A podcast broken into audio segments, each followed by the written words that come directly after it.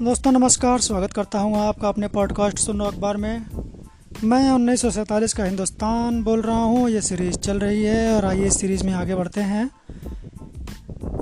अब आज़ादी मिलने में बस 12 दिन बचे थे और दिल्ली में 17 यार करोड़ पर इंसानी कदमों की आवाज़ें काफ़ी तेज़ हो चली थी।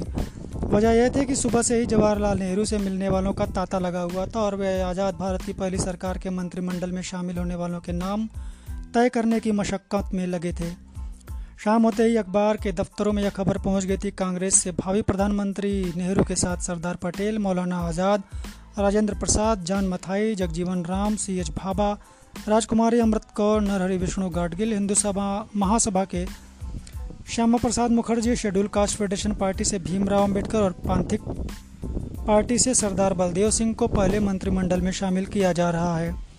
खबर थी कि अभी कुछ और नामों पर चर्चा जारी है। उधर महाराष्ट्र के कई अखबारों में राम मनोहर लोहिया का यह बयान छपने पहुँच गया था कि भारत की आज़ादी के साथ गोवा आज़ाद नहीं हो सकेगा। गोवा को आज़ाद कराने की लड़ाई जारी रहेगी। वहीं जिन्ना जल्द से जल्द बोरिया बिस्तर समेट कर पाक जाने की तैयारी में लगी थी। इसी बीच वह मुंबई में अपनी पत्नी की कब्र पर पहुँचे और कुछ क्षण मौन खड़े रहे। जिन्ना दुखी थे कि उनकी बेटी दीना ने पति नावेल वाडिया के साथ रहना तय किया था और उनके साथ जाने से मना कर दिया था। दिल्ली में वासराय हाउस व सरदार पटेल के घर पर भी हलचल तेज थी। माउंट बेटन चाहते थे कि पटेल भोपाल, इंदौर, मंडी, सिरमौर जैसी उन सभी रियासतों को थोड़ा समय दें जो असमंजस में हैं। मगर पटेल के उस भरोसे की था कोई नहीं भाप रहा था, जो कह रहा था कि ये रियासतें अलग नहीं होंगी।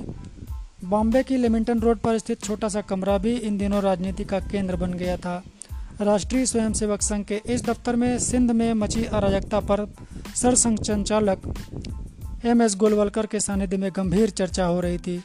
दरअसल बलूचिस्तान में मुस्लिम नेशनल गार्ड नाम का संगठन हिंदू और सिख व्यापारियों को निशाना बना रहा था। इसी बीच स्कूलों में देशभक्ति के गीतों का रियाज चल रहा था ताकि 15 अगस्त को बुलंद आवाज़ में इसे गाया जा सके।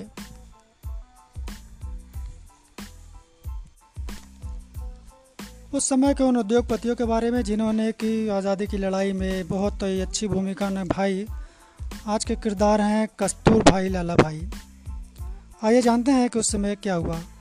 8 अगस्त 1942 को ऑल इंडिया कांग्रेस कमेटी की खास बैठक में भारत छोड़ो आंदोलन का प्रस्ताव पारित हुआ। कुछ ही घंटों बाद महात्मा गांधी, जवाहरलाल नेहरू और नब्बे नेताओं को गिरफ़्तार कर लिया गया। यह खबर फैलते ही हिंसा भड़क गई। सरकारी दफ्तरों को आग लगा दी गई। पटरियाँ और टेलीफोन के खंभे उखाड़े गए और नेताओं की रिहाई के लिए देश भर में हड़ताल और आंदोलन शुरू हो गए। मुंबई और अहमदाबाद के टेक्सटाइल मिलों ने भी कारखाने बंद कर दिए।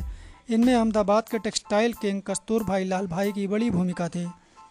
कस्तूर भाई अहमदाबाद के नागर सेठ के ख़ानदान से थे, जिनका इतिहास अकबर के ख़ानदानी ज्वेलरी शांतिदास जवेरी से जुड़ा था। उन्नीस सौ तीस से ही कस्तूर भाई स्वदेशी आंदोलन से जुड़े थे।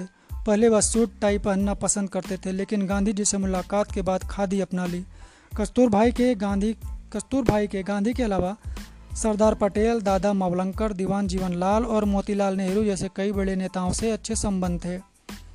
उन्नीस सौ इक्कीस की कांग्रेस महासभा के बाद उनकी नज़दीकियाँ बढ़ी और वे खुलकर कांग्रेस के कार्यक्रमों में हिस्सा लेने लगे, आर्थिक योगदान देने लगे। अहमदाबाद म्यूनिसपैलिटी के प्रेसिडेंट रहते हुए सरदार पटेल के कहने पर कस्तूर भाई ने, कस्तूर भाई के परिवार ने प्राथमिक शिक्षा के लिए पचास हज़ार रुपये का दान दिया था। आज़ादी के पहले और बाद में कई वर्षों तक कस्तूर भाई विभिन्न अहम पदों पर रहे और देश भर में कई महत्वपूर्ण शैक्षणिक संस्थानों की स्थापना में अपना योगदान दिया।